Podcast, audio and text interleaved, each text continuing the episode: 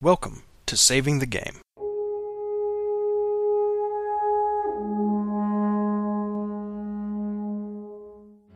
This is episode 30, Long Campaigns, recorded Thursday, November 14th of 2013, with your hosts Grant, Peter, Brandon, and Ben.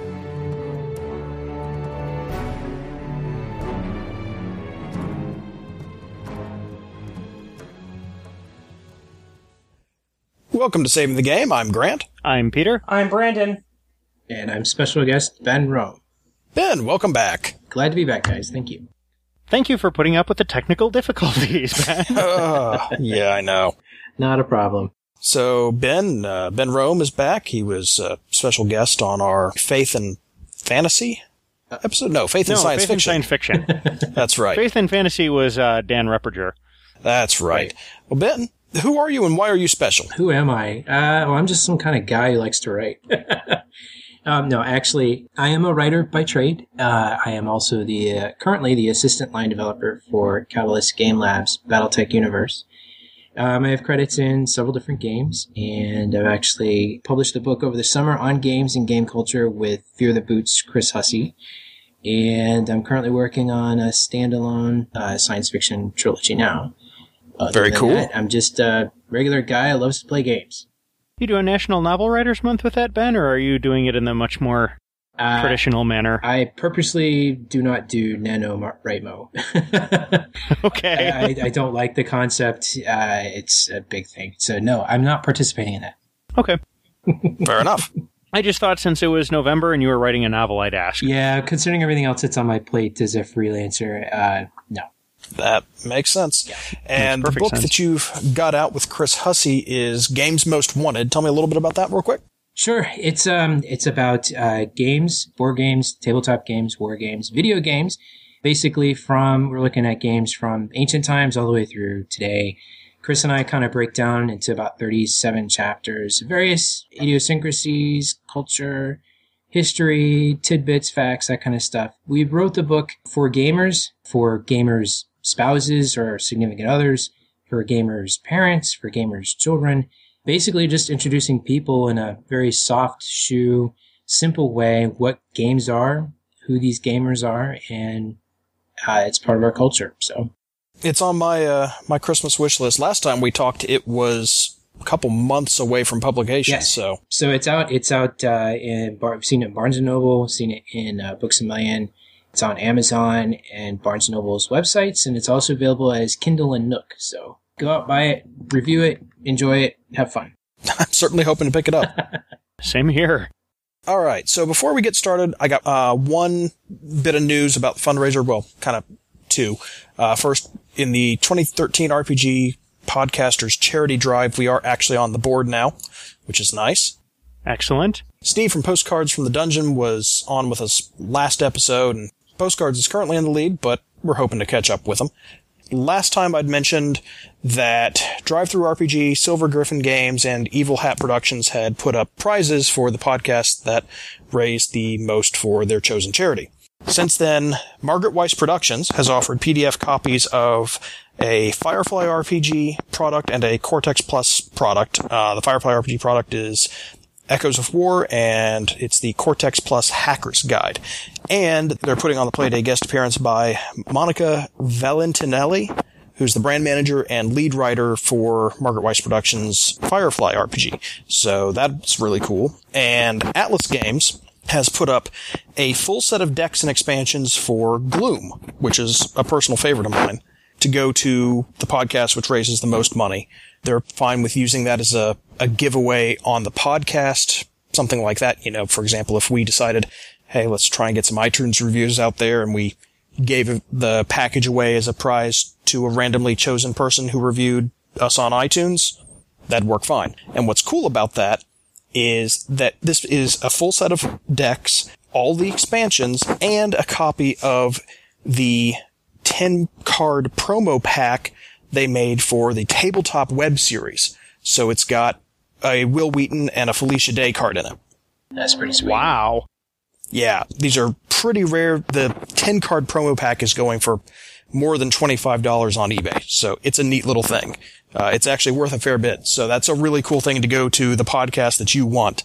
Uh, obviously, we'd love it if you don- donated to our chosen cause, which is the Bodhana Group, who does amazing work. But ultimately, if there's a cause that's closer to your heart, donate to them. The point is to get money to charity and a good cause. So, all right, I got nothing else. You guys have any news? I don't. Brandon? Not really. Okay. Ben? Uh, news? No. Okay. Catch me off guard there.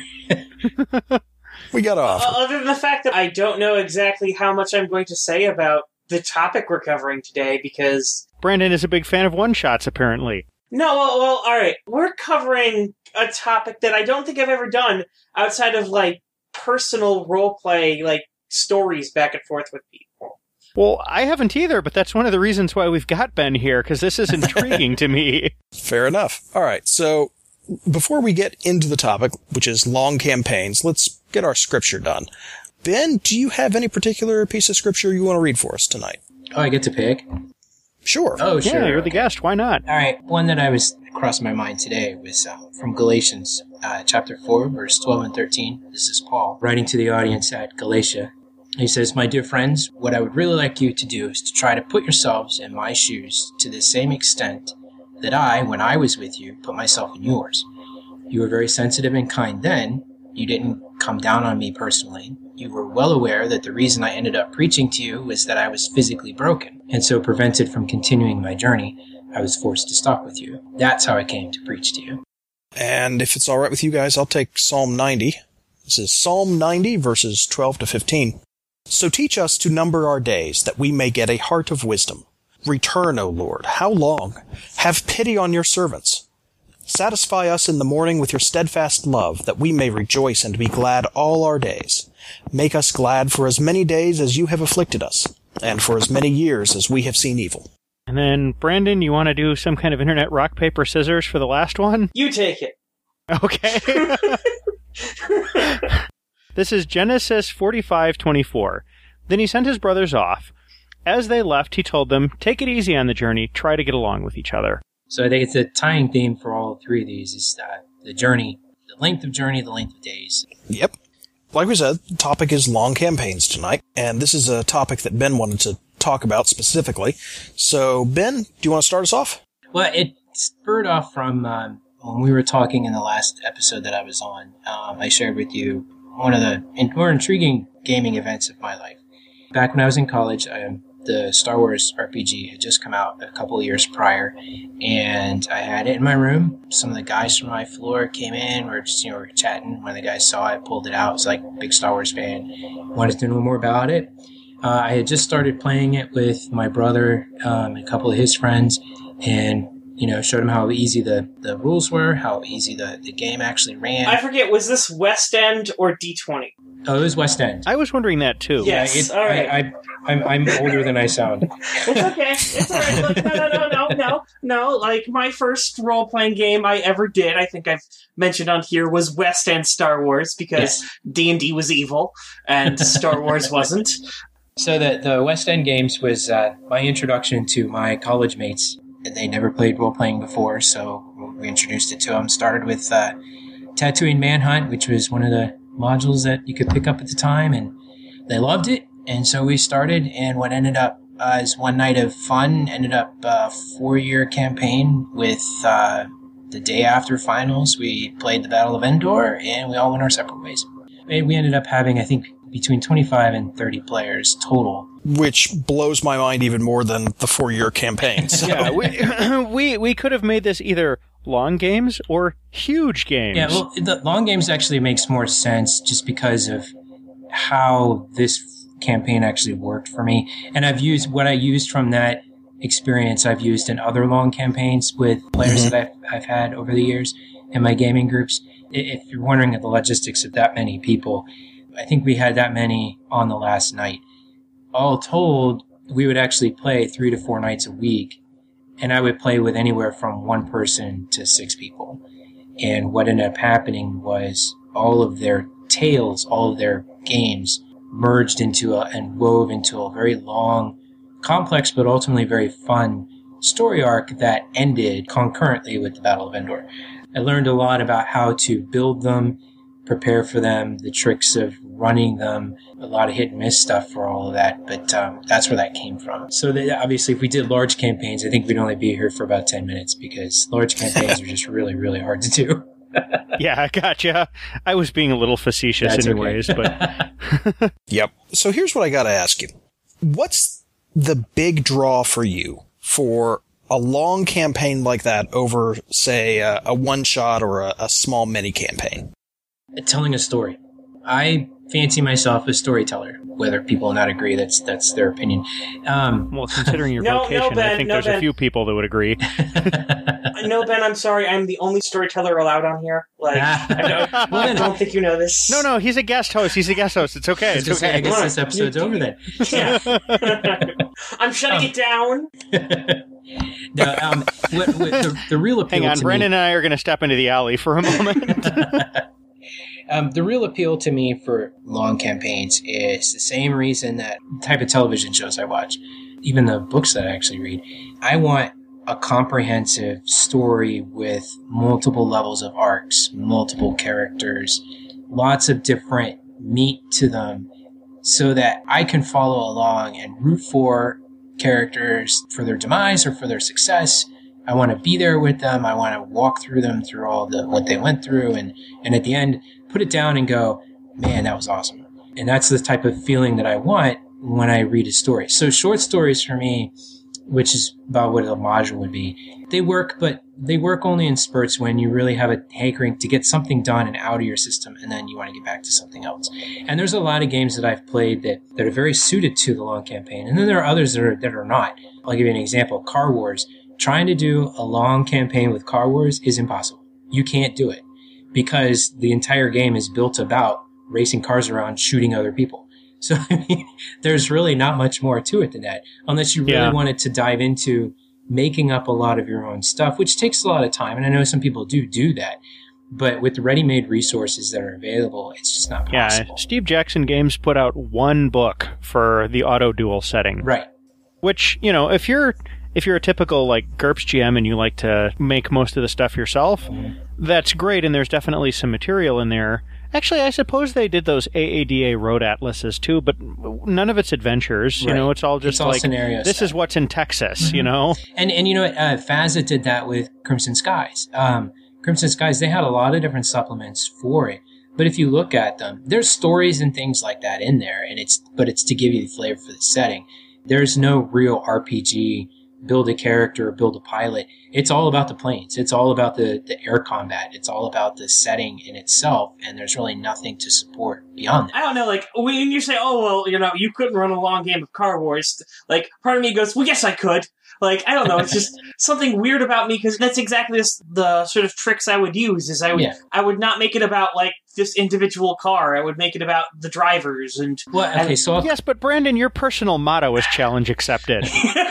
So, all right. So I'll clarify. Also, I'll clarify it this way. Most people wouldn't do it, and I'm, I'm looking at long campaigns and the games that support them from the aspect of: is there supporting material that you can use to help you with this? Because as we go into the the topic tonight, you'll see that long campaigns are very GM driven, and the less work that you have to do, the more satisfied you'll be, and the more happy your players will be because you're running the game rather than setting it up. So, like, I mean, I could run a long campaign for Car Wars if I really wanted to, but what that would entail is me sitting down, coming up one with an RPG system uh, to build a character, and coming up with basic rules about how that character works, taking the setting, the sparse setting material that's there, and trying to develop a larger setting that's fleshed out enough that I can put in stories and themes and characters and factions and, and the micro, all that micro stuff that goes into that so that you can build stories off of. So, you know, it is possible to do, but it takes a lot of work to do that when you have a game that doesn't have that supporting material. Whereas if you flip it Yeah. and you go to like, say, you know, any of the White Wolf stuff or Star Wars, obviously the obvious one, you know, Shadowrun, any of that, there's a lot of material that's already there that you can pick and choose and, and whatnot that you need that's supported so that you can concentrate on running the game for your people and not necessarily doing all the world building that has to go along with it. So it sounds like you would actually recommend that people use a ready-made setting if they have a long campaign in mind. Yeah, if they have one in mind, if it's something that they want to do, it's easiest on GMs unless you're a really good, experienced GM that can think on the fly and do all the storytelling on the fly. Most people aren't like that. You're just a novice GM or you're just, you know, you, you casually doing with your friends, pick a system or a setting that's already got a lot of material there and work with that because that's going Right. to be more fun for you. Because part of the fun of the long campaign, it's not just about the players having fun, it's also about the GM having fun. Mm-hmm. And if the GM's not having fun, that translates to the table. So you- Right. you want to make sure the GM's having fun because you know, long campaign is exactly what it is, a long campaign. Yeah. I would be okay with a sparse setting if it had two things going for it. First, it clearly had room to grow. For example, Don't Rest Your Head is extremely powerful. It's a great game, mm-hmm. but the setting is specifically small. It's kind of this Neverwhere like other world that has definite boundaries. The Mad City is a pretty small place Right. there's not that many places to go to.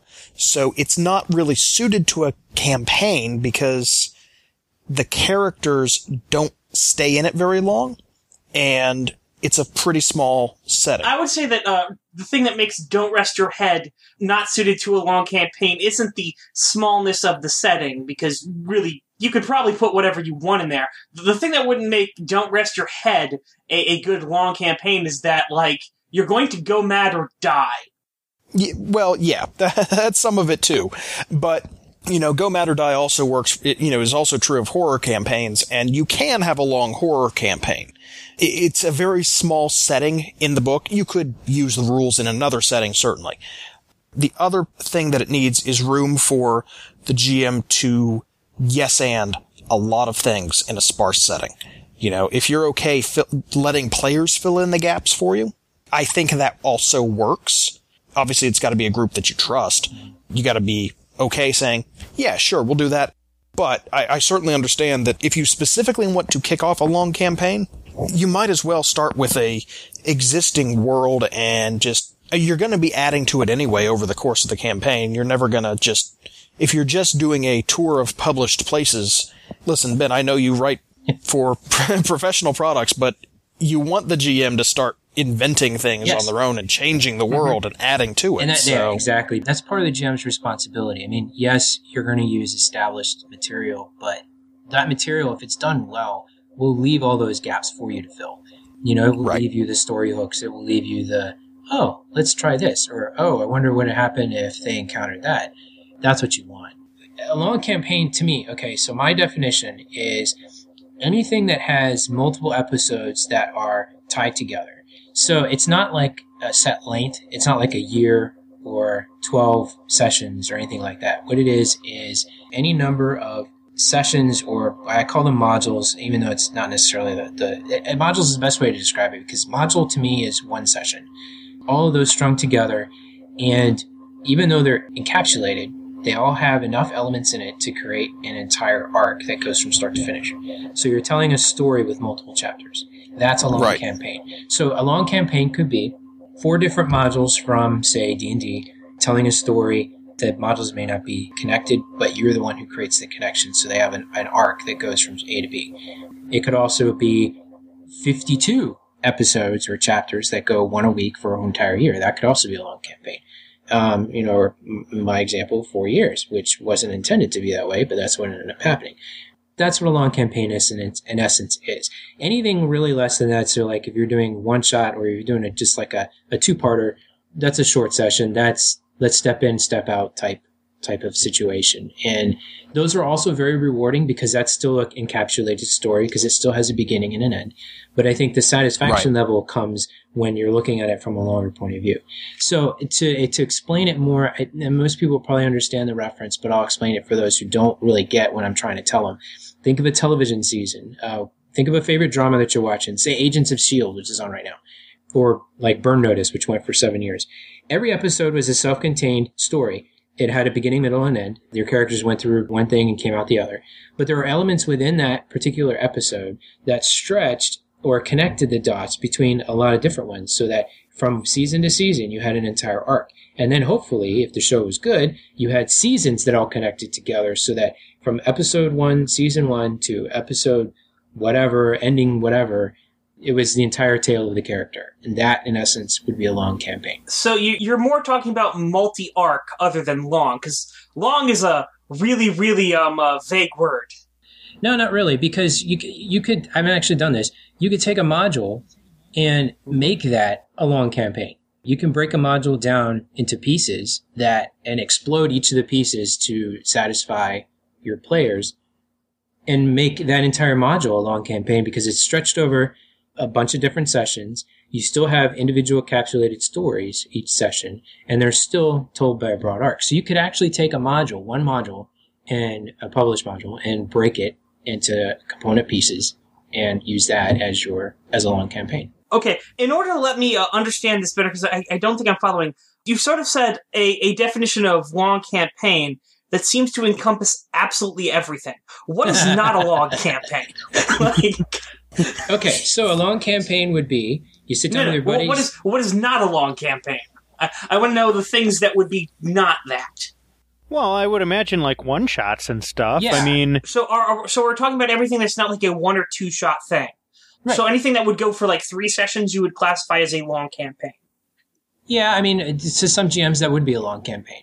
To people like me, three sessions is not a long campaign. But I've Okay. had a few abortive campaigns that lasted less time than that, and they sure seemed long. yeah, Okay. All right. All right. all right. So, so now, now I'm more wrapping my mind around this. Now, now we're not talking about the, the uh, five year RP I did with a person where we went through like five generations of characters. You're Right. talking about the like two of the current games that I'm running right now that I have planned out to go for at least three full arcs from first act, second act, third act in a three act structure.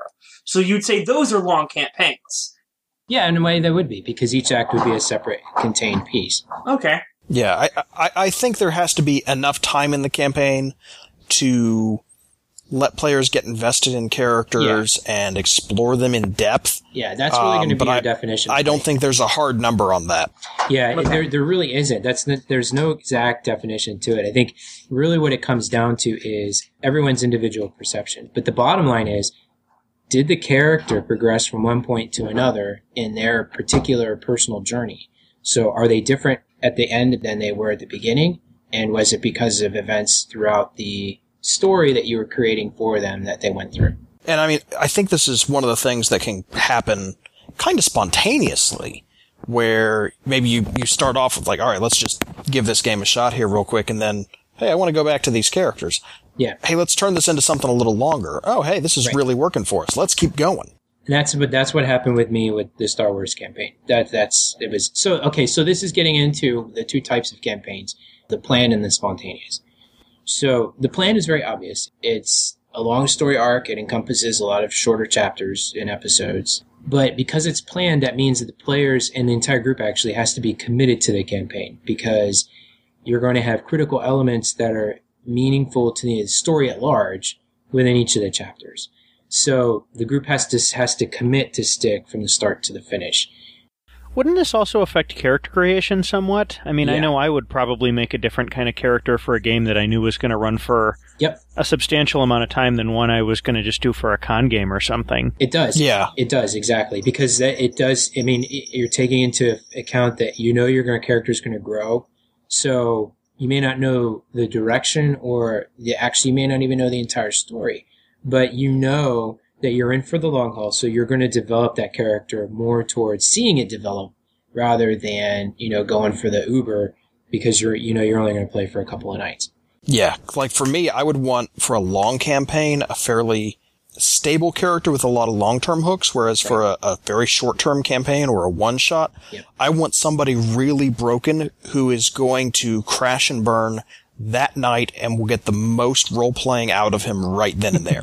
And you'll You find know? you typically find that in planned campaigns like this, the GM is more involved in the character creation for a couple of reasons. One, the GM needs to be involved because he's the one who's going to be pulling those bits and pieces of your story creation for your background. It's his job to insert that into the longer into the longer arc. He has to because that's how you mm-hmm. that's how you begin to invest the character into the story.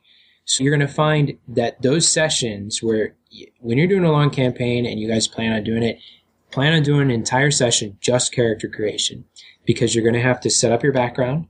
You're going to have to come up with some plot hooks. You're going to have to talk to your GM about and how I'm envisioning him. This is who this thief or this fighter is. This is kind of what I want to go. That's very much essential as the character creation. I'll buy that. Something else about the planned campaign is that these arcs are very tough to complete because the risk to the GM is very high. Players might not buy into the story, and if the players aren't buying into the story, the campaign's going to dwindle because there's no enjoyment in it whatsoever. The GM okay. has to make sure that they build into each episode or each session enough of a story element to tell a story for the evening, to involve the characters, and to grow them in some small, meaningful way that will make more sense later on down the road. If a character is being ignored or if the story is just so complex or they're say you, you had a critical plot element they completely missed because you know players never do what the GM wants them to do and you're not prepared for it and they miss something that's critical to the plot farther down the road and you don't fix for that or it just goes way off the rails i mean that's very high risk that you're going to completely lose the players through the process the strength of this planned one though is that it's in the modules and the episodes that you're doing because you can take published episodes and easily adapt them to the larger arc like uh, the Star Wars one I was running. One of the modules that we ended up running was Starfall farther on down the line, which was uh, I think you had to capture a Victory Star Destroyer or something like that, and it was real easy to bring the the players into that. And then I just rewrote the ending to match towards the next module that I knew I was going to, which was Strike Force Shantipole, and that basically gave them information about the Verpine asteroid. I can't believe I'm actually remembering this. Um, information to the Verpine asteroid they were going on to next, so that it altered the beginning of the next module. So knowing that you're planned, you can kind of space out what module's going where and how you can craft your intros and exits uh, to accommodate your larger arc for your players and then you know still run with the, the, the episode itself which is going to be strong as it is and you don't have to spend a lot of time building that if you're a gm who likes to build all the time then you're going to spend more time building each of those sessions, but you have to make sure that you have everyone involved at some point to keep their interest going. So that's, yeah. that's definitely a strength if you can pull it off. Sure. I mean, this is kind of what we're doing, Peter, for the Shadowrun game that we've kicked off, where it's not each session is an episode. Right, but each run probably is, right? Yeah, yeah each run mm-hmm. definitely is. Yeah. Well, and I think that's one of the strengths of Shadowrun as a setting is that it's got this kind of overarching structure kind of built into it. Right. You know, because you're going to do a run and that run's going to finish and probably end badly because it's Shadowrun. and then you'll spend, you know, some time in between runs dealing with all the consequences from that, and that'll be like your next block of things. And then you'll, you know, lie low for a while and the heat will come down and you'll forget how horrible it was and you'll take another job and the cycle starts all over again.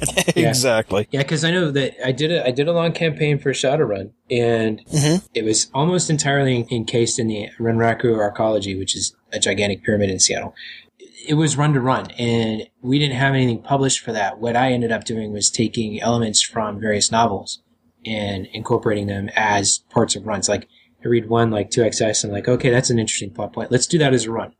So that would be the run for that, for that night. And, okay. and the next time we'd read like Raven and Wolf and I'm like, yeah, that's a, that's pretty cool. Let's take that element and stick that, make that a run. So I would plan all of these runs and I had actual flowchart, run this, if this, then move to this run. If not this, then move to this run. I actually had a flowchart of all the different runs um, working into a, a, pattern and then um, all culminating down to a particular point. Now, of course, you may get games where it's not planned right. and it's just, like we said before, hey, let's stretch this out. Yes. Okay, so spontaneous campaigns.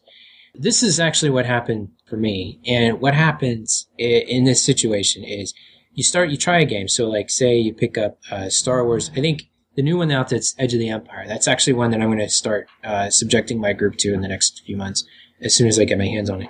So let's try a game. So we tried Tatooine Manhunt with my college group, and they loved it.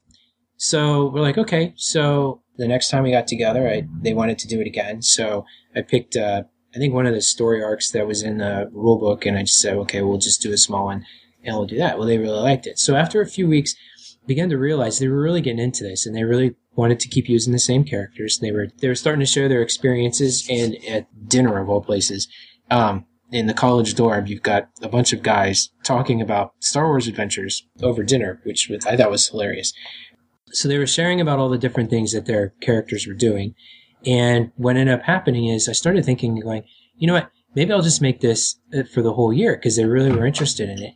So in order to do that, let's try stringing a lot of things together and, you know, let's, let's see where they go with this. And so I thought, okay, so let's, let's make the goal for this year. Um, let's end with, uh, a new hope. So we're going to end with them getting news that the Death Star exploded. So we're going to work up to that point. And what I began to do is pull out modules as they came out and as West End was continually releasing material and backfilling in as I could all these different modules. And so what they thought was we were sitting down and I'd pull out a module and they start playing it, not realizing that I was starting to drop hints and messages and even a character started to recur in there. Mhm. And then by the time they got to New Hope, they had to actually rescue that character from the character turned out to be a double agent. They had to go and rescue the, the Imperial spy. And while they were, you know, running off with it, um, they got news that the Rebel Alliance had blown up the Death Star. but, um, and they found out through various means that the person they had just done had just pulled out of the fire was actually responsible for that because we kind of changed the canon a little bit. Um, Sure. so they realized that, you know, what they did, who this person was. There was a big celebration. We had a big old, you know, party scene, um, you know, at the end. And, you know, the, and at the end of the game, it was like, we all sat down, I think, and for like the next two hours talked about the entire year. Wait, eh, hang on. I want to go back to something. Sure. So your players were basically playing the Rebel Alliance's intelligence network? No, they ended up going into that job the next year. Oh, okay.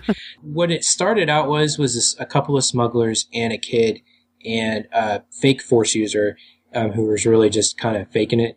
Um, I think that was actually a character class in the book too. Um, Some kind of a charlatan or something? yeah, something like that. I can't. I can't remember what the. I have the book here. I could probably look it up. I wasn't it like disgraced Jedi or something? I think so. Fallen Jedi, someone who, who tried to be a Jedi couldn't cut it. Yeah. Anyway, so the the idea was they were all smugglers, and because that's what appealed to them, the Han Solo vibe kind of thing. Um, and that was the easiest thing actually to get away with on a lot of worlds at the time. It was so easy way to do adventures because smuggling is, you know, you're running against the law, then you're working for the law, then you're running against the law, and um, you know anyone can hire you to do anything, and and that kind of stuff. And it's no wonder that half these guys end up playing Shadow with me later anyway. But um, but it turned into that whole, you know, how Han ended up getting sucked into the alliance kind of happened how these guys got sucked into it too. So by the end of it, by rescuing the Imperial spy from the Imperials, there were some survivors from the assault that they had done. So they ended up getting, when they came back to school the next year, um, the first thing I gave them was I wrote up a, an Imperial alert status from COMPNOR saying, uh, be on the lookout for, and I gave the ship description and I gave two of the characters' names and their descriptions and what they had done. And they were like, automatically, they fell right back into it. They're like, uh oh, you know, we're in such deep doo doo. And it was like four months later after we had ended, and they were like, they were primed for the next set of adventures that we were going to do because they remembered all of that. And of course, I had a whole summer actually to plot at that point. So I actually was in it for the long haul by then. But after the end of the final session for that first year, we sat around for about two hours and I just shared with them. I said, Do you remember when you guys were on the Verpine asteroid and this guy said this and he gave you that? And they're like, Yeah. And then it's like, Well, that ended up going here. Don't you remember having to take it there? I'm like, You mean that was this and this went there and that was supposed to be that? And they started putting all these pieces together and starting throwing, What about this? And what about that? And some of this stuff, they actually made connections I didn't even make, which made the characters bond even more. And they really got, they really felt a sense of satisfaction at the end because they had been with their character from start to finish. Well, one guy actually blew through two characters because he was pretty much, um, he was a horrible shot. You would think he was an Imperial Stormtrooper in another life. Um, he was just horrible. But uh, he had, his dice just did not like him at all. So he went through three different characters, but he actually played it as they're all three from they were all brothers from the same family. So he was actually able to kind of work that in. He was really good at that, and that became a thing every half. At the end of every semester, we would have a small sit down, and they would share eh, putting all these things together, and I would just listen because what happens when you when you're the GM and you're listening to your players talk about how they're connecting things. It gives you ideas about what they pick up on. If you make it too subtle, they're not going to get it. And so some of the things I knew I had dropped in there, they never got. But then some of the things that I didn't anticipate, but they still picked up on it somehow, we were, ended up taking that working into the story. So like somebody said, yeah, I remember we ran into this guy on Ord Mantell and I thought maybe he was going to be this guy from my background, you know, who's looking for me because, you know, I had a, a run in with his dad one time and whatnot. And I'm sitting here thinking, wow, that was like totally off the cuff. So I wrote it down. Okay, make sure you run into this guy, make sure, write down this character and he's going to run into this guy again. And this time he's going to say, Hey, I know you. And then we did that like a few weeks later and he was like, ah, I totally knew it. But, you know, so it just, right. you know, that, that's all spontaneous though, because you're listening. It, it means you have to listen to your players, but you have to trust your players too to get it. You can't force it onto them. Well, and I think that brings up another good point for even shorter games is a lot of your best material is not going to come from inside your own head. No. And it's like every time that you're sitting there as a GM and think, that's better than what I had. Well, guess yes. what? It just became that. Exactly. and I know for me too, at the time that we were running this, Timothy Zahn's books were coming out, the Heir to the Empire series. Oh, yes. As we're running these games, we're all reading these books, which, I mean, were huge because all of a sudden Star Wars was like reignited. And we were all reading these books. And then West End was really starting to crank out source material like they were putting out softcover and hardcover books like crazy, and then the second. So edition. were they licensing them off of the books that were coming out, or is it just something that happened concurrently and it was a happy coincidence? I think it was a happy coincidence because I remember hearing Zahn say years ago when he was contracted to do the Heir books, they actually gave him a bunch of West End Games source books, the the older ones, to use so that he had a reference point. And for me, it wasn't that we were always consistently, we weren't always, I mean, we were poor college students. So for us, like getting the Imperial source book five years after the fact was new for us. So we were getting material and I, I forbid my players after a while from buying any of this stuff because what they would end up doing is they would buy like Cracken's field guide and then I would get a knock on my door at like nine o'clock at night and one of my players would be like, this is so cool. We have to use this in the next game. I'm like, uh, okay. So I'd have to f- see what this was, how it would work, how we could involve it. And they would get these crazy ideas based on these books. And I'd like, guys, you have to stop buying these because you're ruining things for me. But what I ended up doing was taking a lot of the material as we were adding to our collective library, uh, reading it, and then backfilling in material from stuff we had already done. So I would take modules that I had I had finished, and you know you don't toss mm-hmm. them or mm-hmm. anything like that. You reuse them in the sense that they're a resource library now.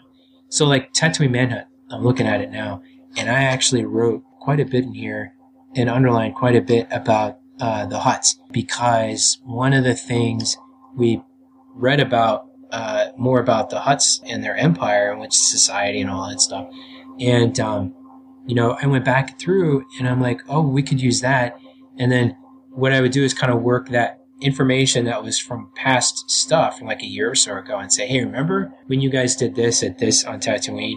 Well, this is what happened here. And we would fill in that information with the new material that we had all gotten. So specifically like the Heir books, like the Noghri were a new race. So what we would do is while we're reading these, now obviously our time frame is not the same, but we would kind of read the books and anticipate what their history or backstory might be, and I would work it into my game.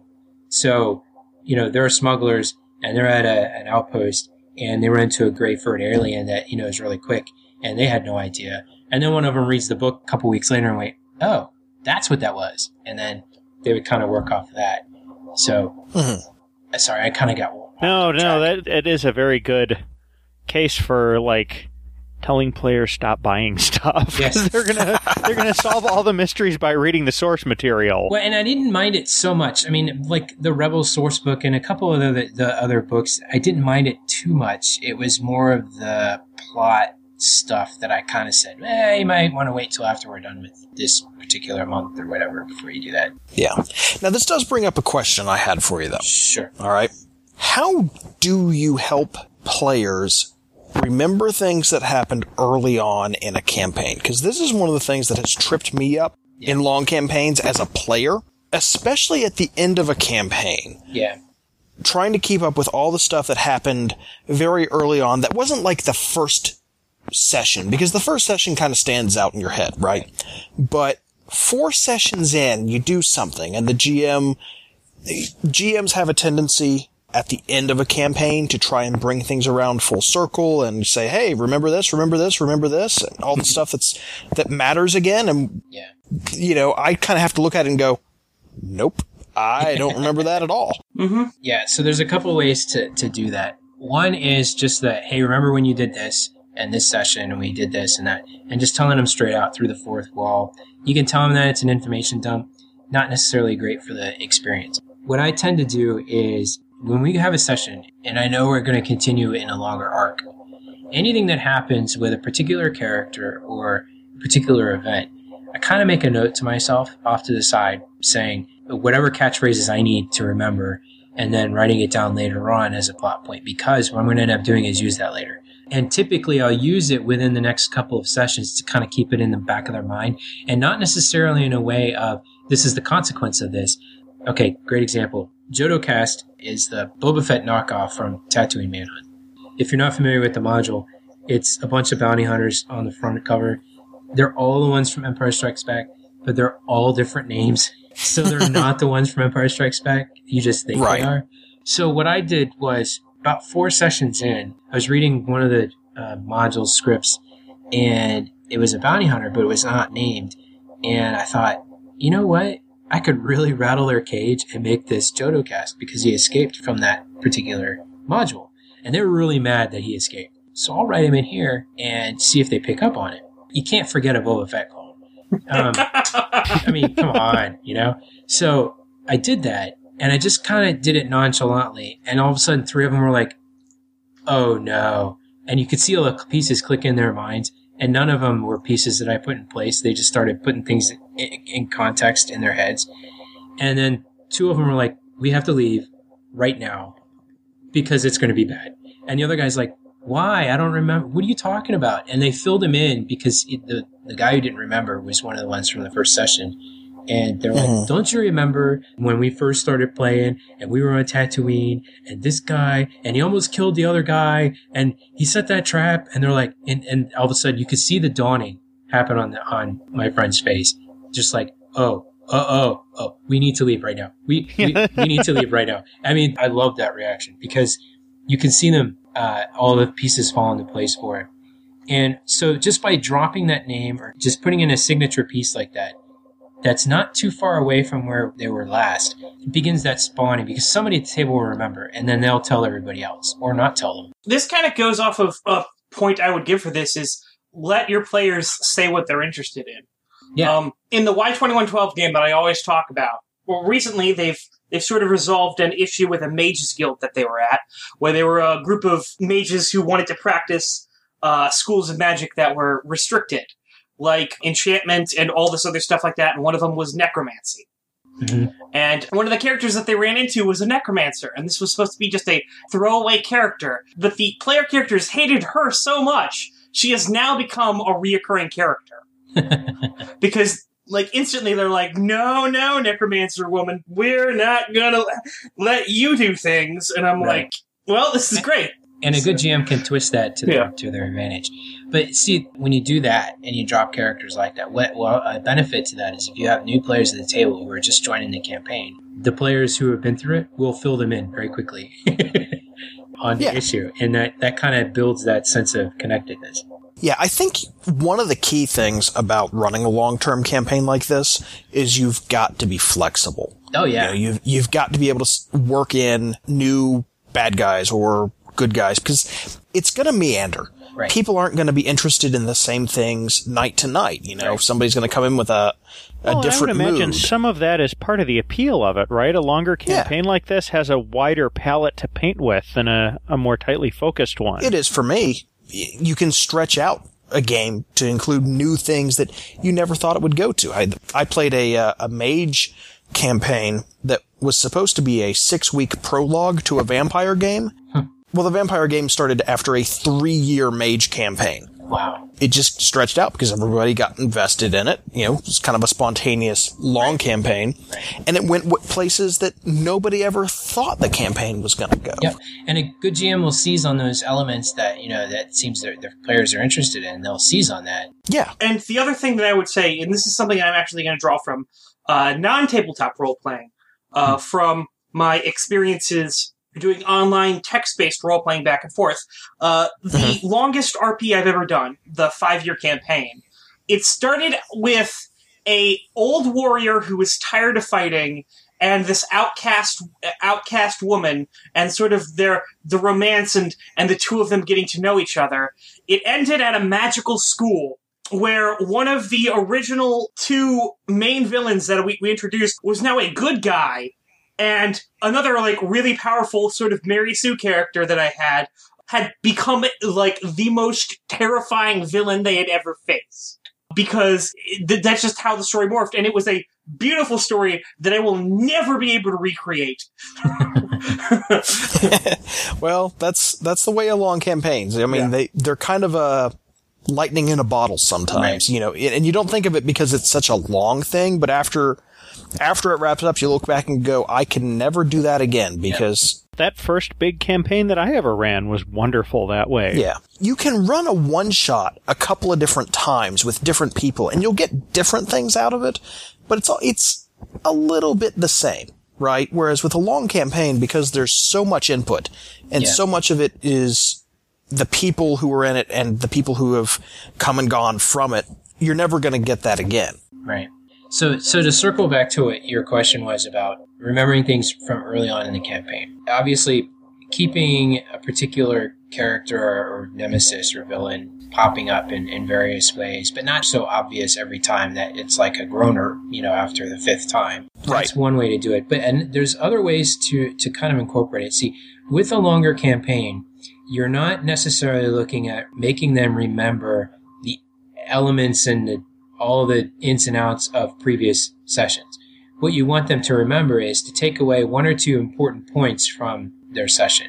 So, and the best way to equate that is to look at long running television shows that share a, a long arc like that. When they're coming up on the season finale, is there something that the character was constantly questioning or that was constantly brought up to them in various ways that would either force a question or keep something on the, in, not on the absolute forefront, but just in the back of their mind like a little niggle. You can't necessarily do like flashbacks with on the table. What you can do at the table is use the character's background and their contacts and, and whatnot to kind of bring that to the fore. So, like, say, as a very rough uh, example, a character in your fantasy campaign, his part of his background is uh, his driving force is to find out who killed his parents. And you know you you've worked in various elements throughout throughout the game to kind of address that. But it's like say there was a particular key point in like the third session that you really wanted him to make sure he picked up, and he got it. But then it, it didn't have the same value to him that it will be later on. So all you have Uh-huh. to do is say like say like it was an artifact or something that he picked up and he carries with him because rem- and you told him because it has this weird nostalgic feeling about his parents. So and he doesn't know why. So, you know, he carries it with him throughout the, the thing. And then the, towards the end of the campaign, he gets a letter from his aunt. And she mentioned something about something that connects to this artifact. And then all of a sudden, based on other pieces that have gone on, he'll remember, oh, I have that artifact. And he looks at it. And then he realizes that there's more to it than what he thought. And he unlocks it. And then he finds out uh, this piece that he's been carrying with him the whole time is part of the key to solving exactly what happened to his parents. Um, actually, well, I just realized um, the Monk television show. Uh, I don't know if you guys have watched that or not. Mhm. In the season finale of Monk, he finds out that the evidence of his wife's killer was in this Christmas present that he had always kept unopened because she had given it to him the night she had died. So he, in his OCDness, had kept it exactly wrapped because it was from her, and he never opened it. And then he finds Hmm. out at the end of the final episode, he finds out that the tape that has the incriminating evidence to put away his wife's murderer is in that box. And you realize when you're sitting there and you figure, and the audience sees this, you realize how many episodes did we see that stupid little Christmas box in that he had the entire time? And you're sitting here thinking, as, as you see the realization dawn on the character's face, you as the audience are going, oh, oh, oh. Wait, wait, and they, you start. they actually set up that box because I thought they because invented it for that episode. It was actually used as a side plot in the one Christmas episode, and it was mentioned uh, a couple years later in another season. So, by putting in little things like that from the character's background, or using their contacts, or somebody you know that they've interacted with before, and just dropping a, a new way to look at something that they're carrying, or something that they're thinking, or something their characters always believed, and challenging them to kind of twist it, and then all of a sudden they'll actually do the work for you and remembering, oh, I did this, and I had done that, and then we had done this, and we went there, and that's why we went there, and this is why, and then they'll just put it all together for you. So you want them to talk to each other and talk with themselves and just kind of think through all of that because then they'll start piecing all of that together, and they're doing their work. They're doing your work for you, so you don't have to sit there and go, "Do you remember when?" Because that's the when you get to that point, you kind of lost them. Something that I wanted to ask about in specific reference to this. Yeah. This was actually one good takeaway I took away from that long-running D&D campaign that I was dysfunctional in a lot of ways that I've talked about, but this was one good thing that I took away from that and used in the the game that I ran. Appointing one player as the secretary or the scribe Hmm. to take notes aside from what the GM does and then reading those off at the beginning of the next session Mhm. really helped keep the plot straight in everybody's head Yeah. in both of those games. Have you used that? Yeah, actually, especially if you have games where you're only meeting with your group once a month, that's 30 other days that they're going to forget. So having Right. point, point by point saying, okay, this is what we did last time, guys. This is who we faced off with. This is what our job was. This is what we did. This is where we journeyed. Plus, the thing is, is when you're hearing the players recount this too, you're hearing what's important to them. You're hearing what they're picking up and what's memorable to them. So then you can kind of craft your story to hit those elements that they're going to remember instead of trying to throw esoteric stuff that they're not going to pick up on at all, which is a Right. good tool for you. Plus, it also helps you because when they're reading that stuff back off to you, you might actually have forgotten some of that stuff too. And yes, you have your GM notes and you have all your, your stuff, but they're telling it from a character's perspective. And sometimes that's invaluable in helping you continue with the arc. So what happened for Mhm. me is uh, after the first year, that first summer that I had, when I knew that this was going to continue, and I didn't know it was going to continue as long as it did, but this is what I did every summer, is I would sit down and plot what we were going to do. And what ended up happening the second year is we started adding players to the group, and we had a couple drop. You know, we had character deaths because it is Star Wars. It's not uh, supposed to, but it happens. We started replacing characters, and we started having more people come in. And what ended up happening is you can't schedule everybody together, which we found out very early. So we were not going to be able to do it as often as we had wanted.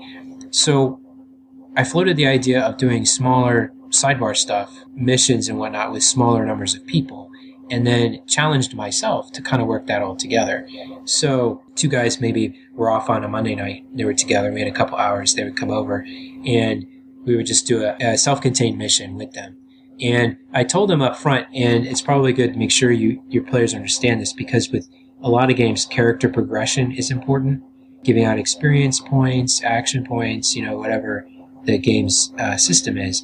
And if you have people who participate a lot in little missions that I'm explaining, you're going to have people level up very fast. So you need to be pretty blunt with them and saying, you're going to work towards various things, but I can't give you automatic points for everything that you're doing, um, just because we don't, we want to keep the, the group as a whole on the same level, relatively speaking. And if you're upfront with them about that and they understand that, they have no problems with that because it shows Right. that you're being fair to your players because you've got guys who aren't going to be there all that often, but then you've got people who are like raring to go. Like I had one guy who wanted to play four times a week. I couldn't let him play four times a week, but Wow. yeah, I don't think he actually went to class, but, um, yeah, it was weird. he majored in role playing, huh? Yes, yes. But we had a couple of guys, you know, were very consistent and constantly together, and we were constantly doing side trips with them. And they were playing probably about twice a week with them. And what ended up happening is, you know, they were cool with not adding up points and all that stuff. So what I did was start start rewarding with extra information. So they would go on these missions and discover a tidbit here or something there. And it wasn't necessarily Right. related to the overall arc, but it would be something that might be relevant to the larger module that we were playing on the weekend, they picked up a key data cube. They would find a particular piece that, you know, may seem junky, but then when you mention it later on in another game, oh wait, I think we have that in the cargo hold. And then, you know, they'll go over and sometimes they'll tell the story about how they got it and whatnot. But what ended up happening was they would actually sit down and share with the rest of the group. Oh, this is what we did. We we went out to Eriadu last night and we totally rocked this this smuggling mission. Or we went to Nar Shaddaa and um, let's just say we're never allowed to go back. you know, things like that. They would be real good sports about it, and they would share their information and talk about their stories and all that. But what I had to do was start keeping track of it, and then I ended up making arcs for each player that I knew were going to stick around. Right. You know what I really like about this too? If you're playing a game and you're leveling up a lot and stuff, a lot of the time you'll wind up with a bunch of character abilities that you're never going to use Right, or you're almost never going to use. right. But information like this, Yes. you're going to use it and you're going to feel so cool when you get to. And what I tended to do too is in the smaller uh, sessions that we would have, I would typically run those off the cuff. So I would have a couple of notes about what I wanted to do, um, maybe a couple of different things about the mission. And what I would do then is kind of run it on the fly, working it as we go. And I would actually force them to use skills that they weren't necessarily strong in just because I wanted them to experience being, sometimes being not computer savvy and trying to put the code in and failing miserably and having the entire base go off alert. Um, Right. You know, or they really needed a Jedi and they didn't have one and they really had to fake it somehow. I was constantly challenging them. And I did this as a, as a purpose point for myself. I was trying to find different ways to involve the different skills. It's like, you know, you see the skill list, and you're like, how do we get them to roll that skill group? What situation can I put them in that will put them outside of a blaster comfort zone? You know, the smuggler is really good shot. So I tried to really push him into positions where he had to talk his way out of things. And I'm the GM that doesn't let you roll for negotiation. I make you negotiate. So he would have to Ugh. give me his negotiation. I, I like you and I hate you at the same time because, like, I like talking and I like doing it, but I also put the skills in it so that, Yeah. like, I can Wait. roll and make it happen. I mean, I would make them roll. I mean, they would roll, and I would keep that in mind. Like, oh, okay, then I'm were- fine. I'm fine. All right, we're good. right? So, like, so like, okay, so a conversation might be like if he's dealing with an inspections or a customs officer, I'd make him roll the negotiation skill, and because he's going to negotiate, and it's like, okay, so there's your results, and now talk to me, and I would know what that actually meant, whether it was a high success or low success, and then I would play the counterpart accordingly. So if it was really high success, I might have a really low intelligence customs official because he really succeeded at that role. So I'm going to play it as, you know, uh, a guy from the sticks, you know, he's going to totally pull one over on him.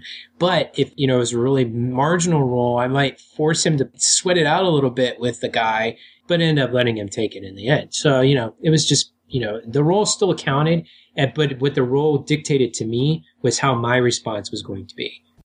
So another problem that I know that long campaigns have is bookkeeping. And I know the problem that I had back then was I went to school before the internet. Um, so I didn't have uh, wikis and I didn't have Facebook pages and, and that kind of stuff. We'd have to keep it all by hand and use the base spreadsheet or a graph paper actually um, to keep track of things. But today, there's so much more available tools that you can use for larger, uh, longer campaigns. I know I'm going to be trying out uh, BattleTech RPG online with a f- bunch of friends uh, using Skype, and we're supposedly using a Facebook page as our our repository. You're playing BattleTech? yeah, well, I write for BattleTech, so Yeah, I'm just. Sorry. Somehow it seems weird that you'd want to play the stuff that you write for. Yeah. Well, okay, so I'll clarify. I haven't actually. I didn't write anything for the RPG, so I have no problems playing the RPG, and I actually like Ah. playing RPGs more than I play tabletop. So there's a lot more resources for bookkeeping for players, and there's a lot of resources for groups to play that aren't necessarily at the physical table, but at the virtual table. Which you know I didn't have that. You know, so that that's a huge boon right there. I mean, you've got a lot of things, but the other thing, the other flip side to that is there's so much information available that you have to be very careful as a GM that you're using things and not telling your players, we're going to use this module. So they're not going out to look at it or Yeah. read the synopsis of it. And then just by design, as a GM, you're going to want to tweak stuff anyway.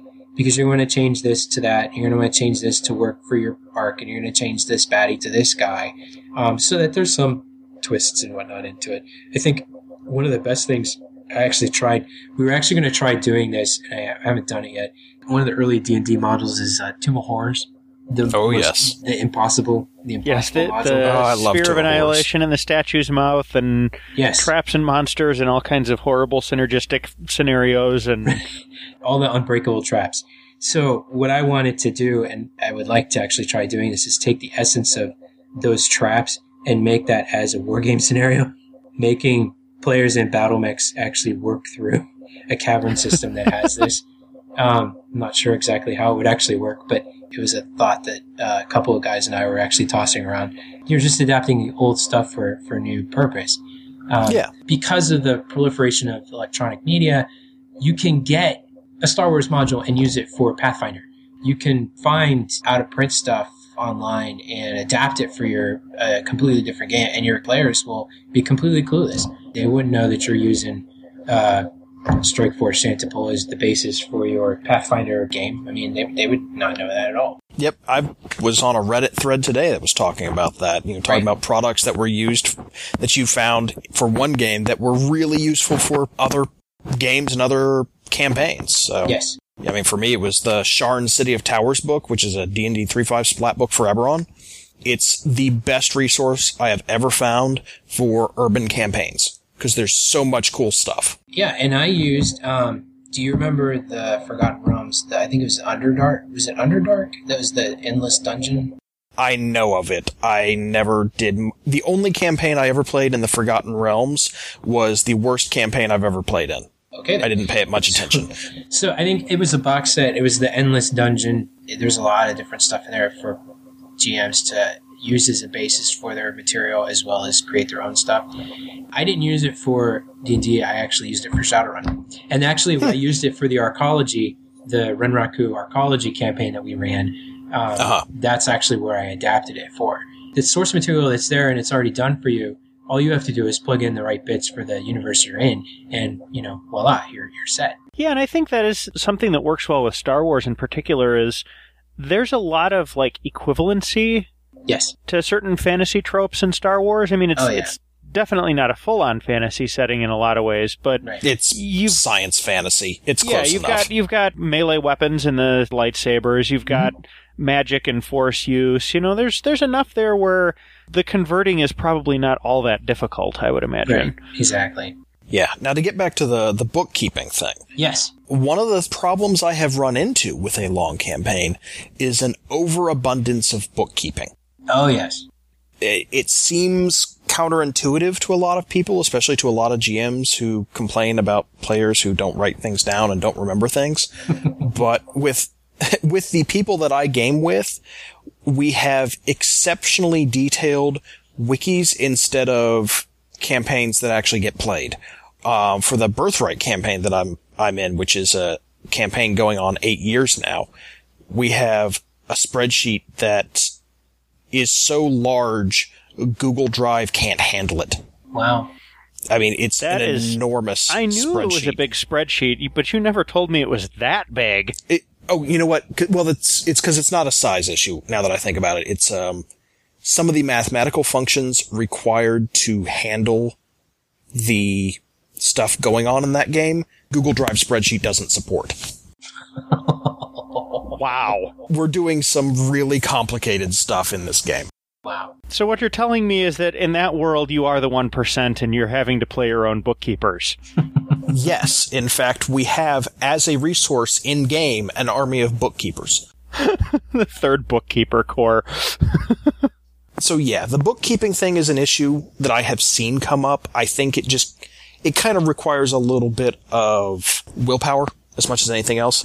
It's, I think, worse for the GM who wants to write down all their world building information and dump it on the players instead of focusing on the next session, which is why I have not created a wiki for the Shadowrun game that we have.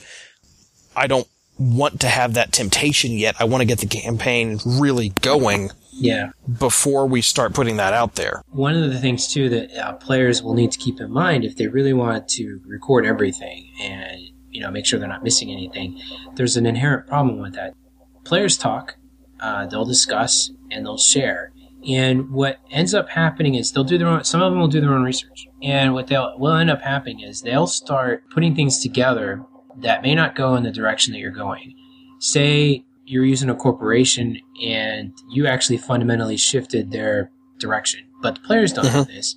And so they're going by what's the source material. And then some guy says, Oh, I read this in this book and maybe that's what they're doing. And then they start coming up with an entire plot string of, or ideas of what they want to do, where they want to go, all these different things. And it's completely 180 degrees the direction you want to go. Yeah. And it's because they'll sit and spend too much time delving into all that material that they really don't need to do. It's more of a GM knowing who your players are, knowing what their personalities are like, and just saying, hey, you got five minutes to write down anything important.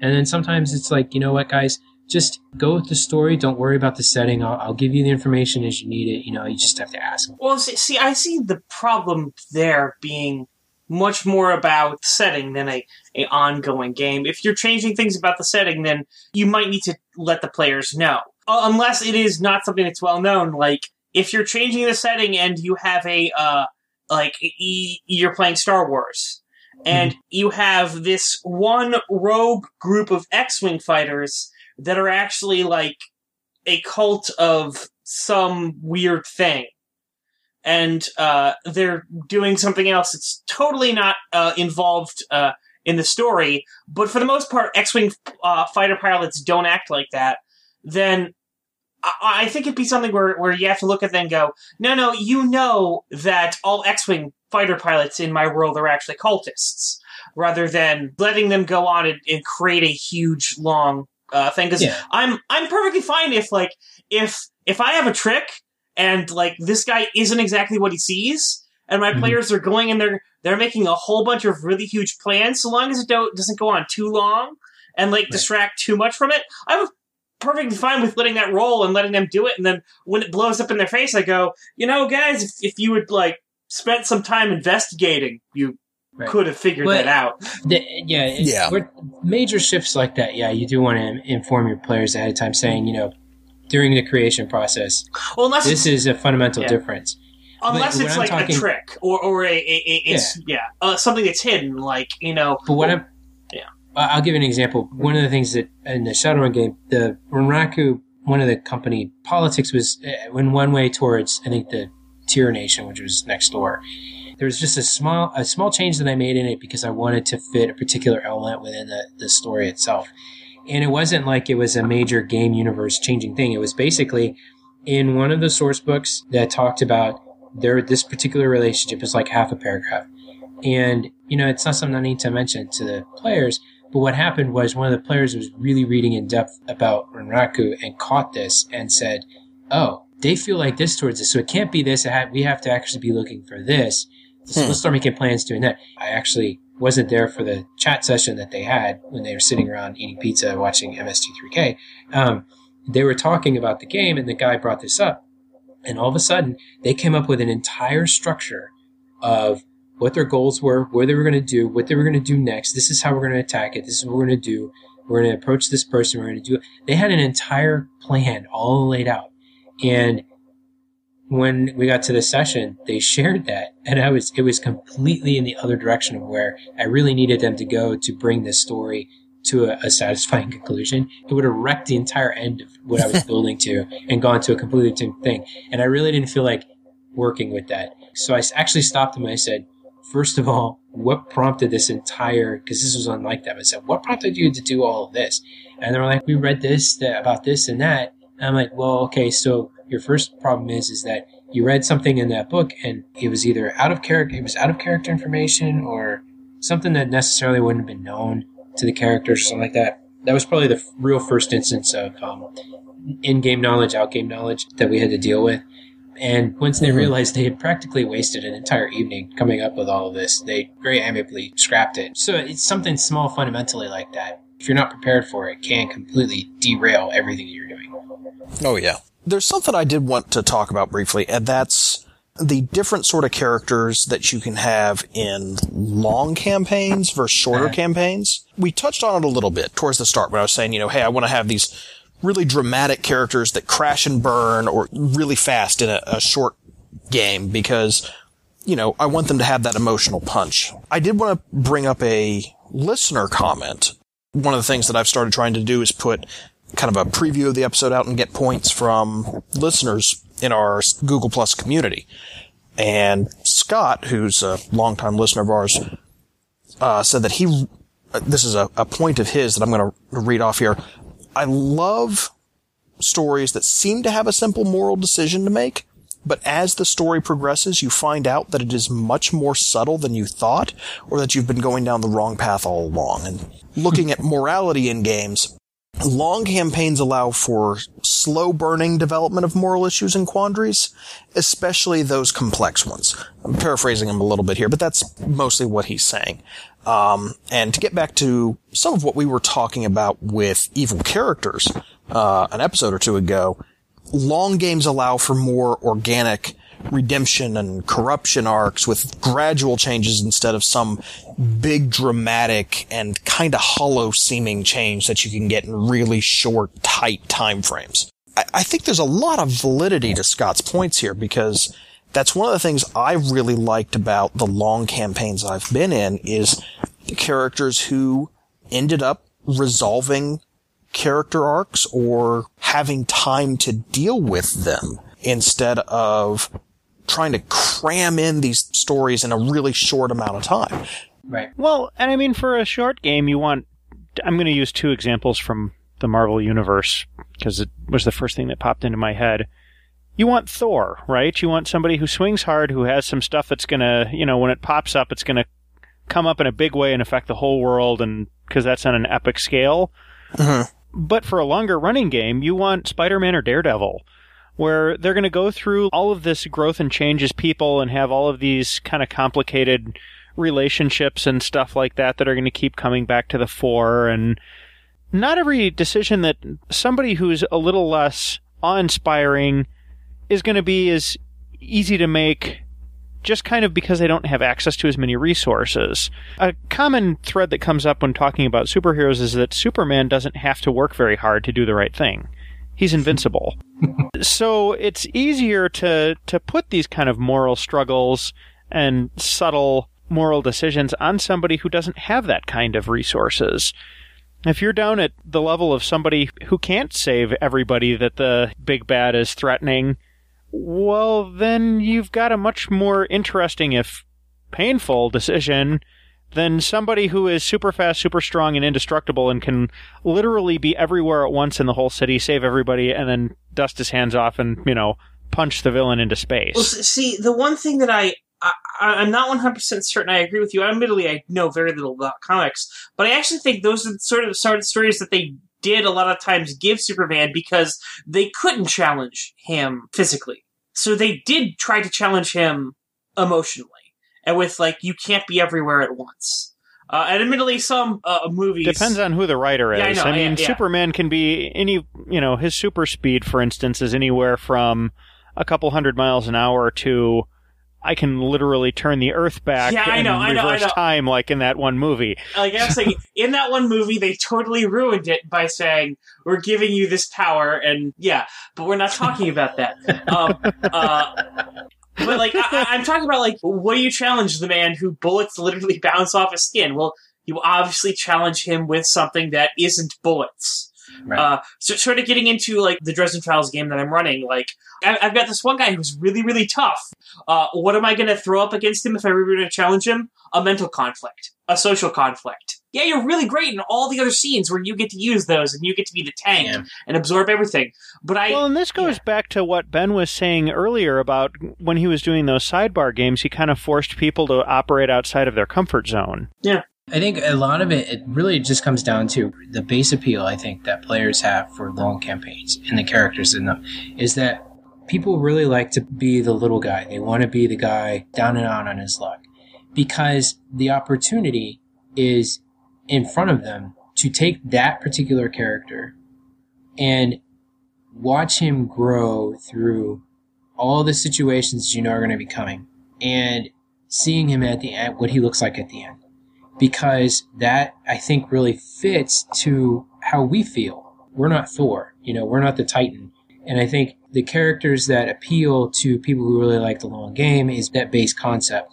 And what's even more interesting is when you're playing, you know, those down and out characters or those characters that have the one fatal flaw or that one hidden secret, there's something to be said about working through Peter Parker's angst and high school, college issues and going crime fighting at night.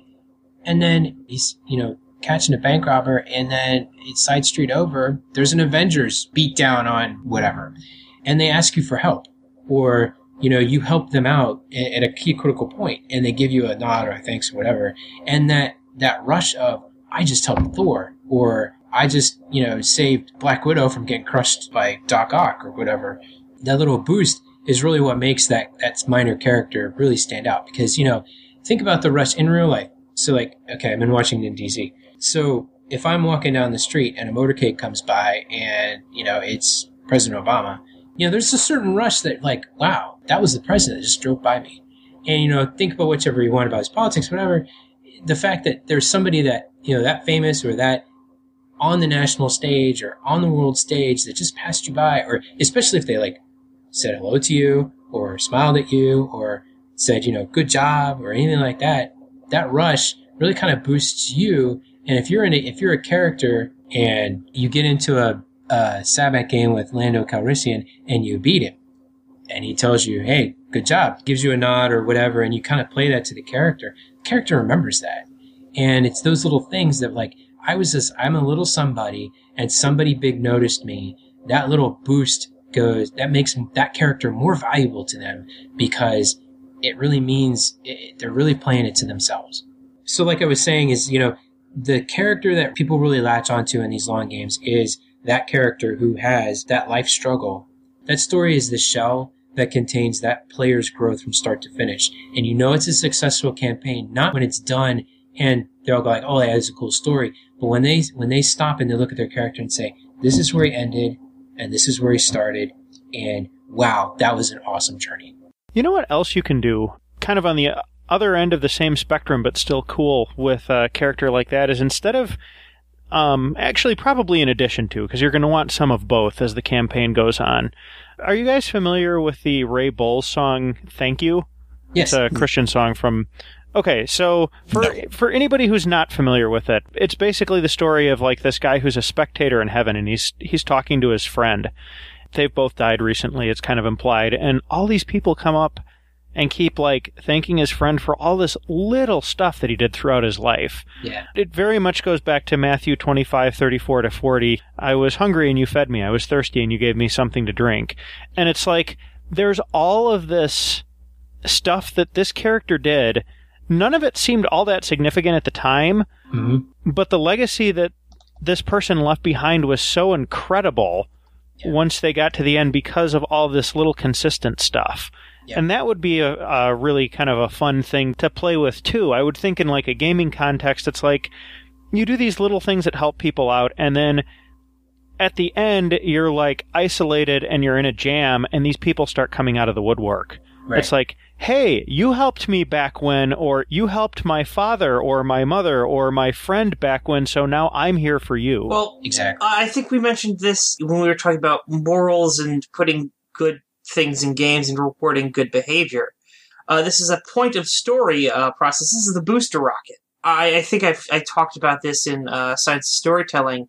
Just before the break into Act 3, uh, when the heroes are at their lowest point, they've gotten kicked in the teeth, and they're reflecting and they're putting their teeth back in their mouth and they're sort of trying to talk again and you know sort of getting their bearings and just mentioning how much it sucks to get kicked in the teeth. Uh, and they're thinking that they're just about to give up. That's when something comes in that gives them hope. And that would be usually the b story paying off. Well that would okay. be what you're talking about right now peter. It's all the little factions that they've met along the way good or bad, sort of come back and maybe they help them for a price if they were uh, if they sort of you know betrayed them, or maybe they have to go and mend a fence with someone that they hurt. But there's definitely some people there who they helped that are like, hey, yeah, you saved my farm. I've called in a favor and uh, here's the people I got. Are you guys familiar with Summer Wars? No. Can't I am. Summer Wars? Summer No. Wars. It's an animated movie. It's basically the best part of the Digimon movie expanded into an entire movie that has nothing to do with Digimon. And it's really, really amazing in how they do the story. Uh, it looks initially like it's going to be a liar reveal storyline, and they get rid of that in the very first act. And it's just so great from the- there on out, and I loved every single of it. it. It's one of my favorite movies out there they're fighting against an AI that is trying to take over the world, basically. And, And th- do they wind up drawing in a bunch of people from disparate places towards the end then? yeah, Or? the thing is stealing accounts from everyone, so they get the idea to bet him for accounts. And uh, in the end, uh, if you don't want to hear Summer War spoilers, please skip uh, this point. But basically, See, now you're making me want to go watch the movie. So Yeah, I, I, I want you Yeah. to go watch the movie. I want you to go watch the movie. It's it's the most awesome movie ever. But basically, Well, Brandon, why don't you not spoil it? I think you've got enough in there to make your point, and since we're running long, let's keep going. okay, yeah, So Alright. one thing I want to clarify really quick is that if a player is coming to a long game, there's nothing wrong with playing a character that is one dimensional or uber or, you know, all combat or all this or all that. There's nothing wrong with that. You don't have to come to the table and make a complex character. But you're going to find if you are a player who does do that, you're going to get bored relatively quick. Um, I had a player in the Star Wars campaign. He all he wanted to do was play a droid, and he basically built him up himself as a combat droid. You get to that point where, as a GM, you got to take care of it, but you also got to, you know, kind of challenge him to do other things. And what ended up happening is he got really bored after a while because all it was was, okay, I shoot it, or okay, I do this, uh, break the security code, or you know, okay, I do that, you know, I pilot the ship, and that's all he was doing. And he realized he wasn't having any fun, and he was watching the rest of the group enjoy themselves immensely because they're building complex characters and really getting into the story and all that stuff. And he really wanted to, but he just really couldn't do it. And he asked me, um, I'm really getting tired of this character because, you know, he's just, this is all he does. He's just a brute. You know, there's nothing to him. And I gave him an option. I said, well, we could do one or two things. We can retire him. Just let me take care of it.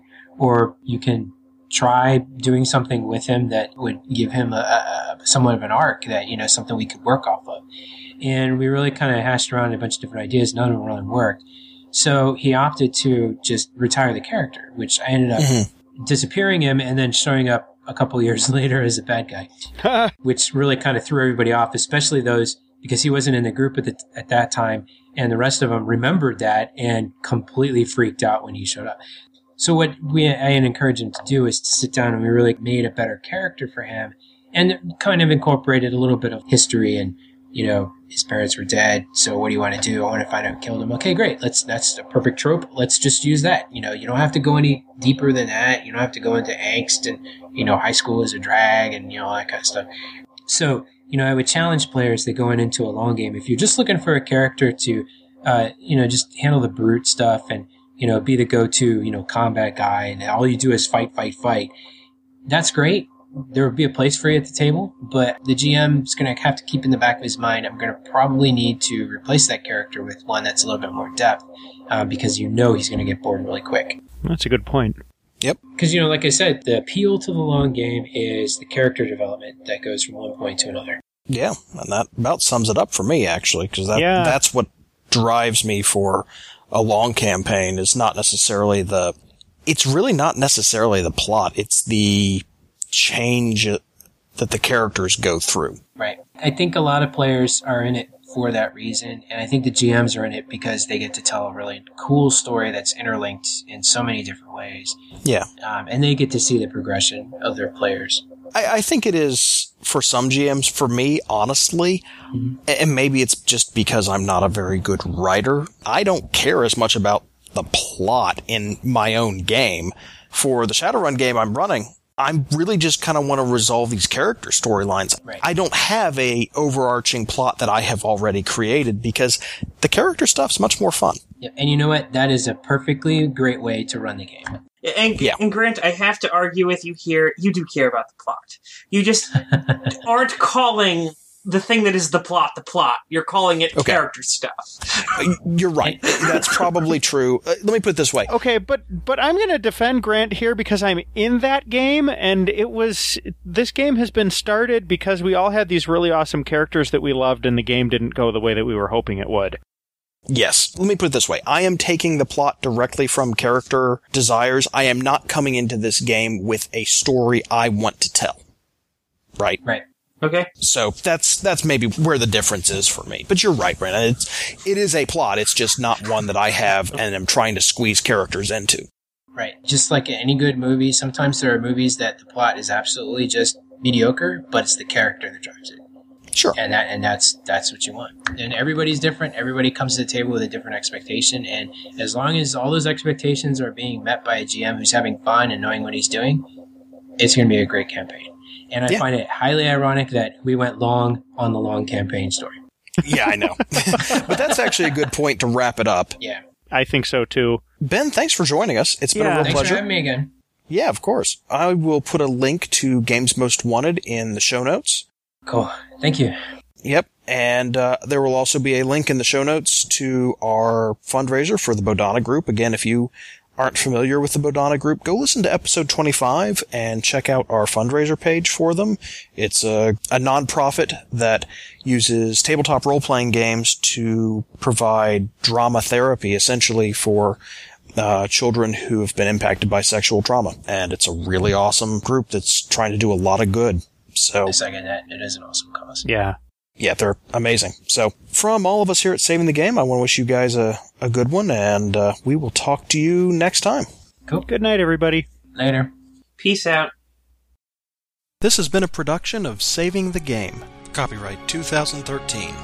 This podcast may be redistributed under a Creative Commons non commercial, non derivative license, provided that credit is given to SavingTheGamePodcast.org.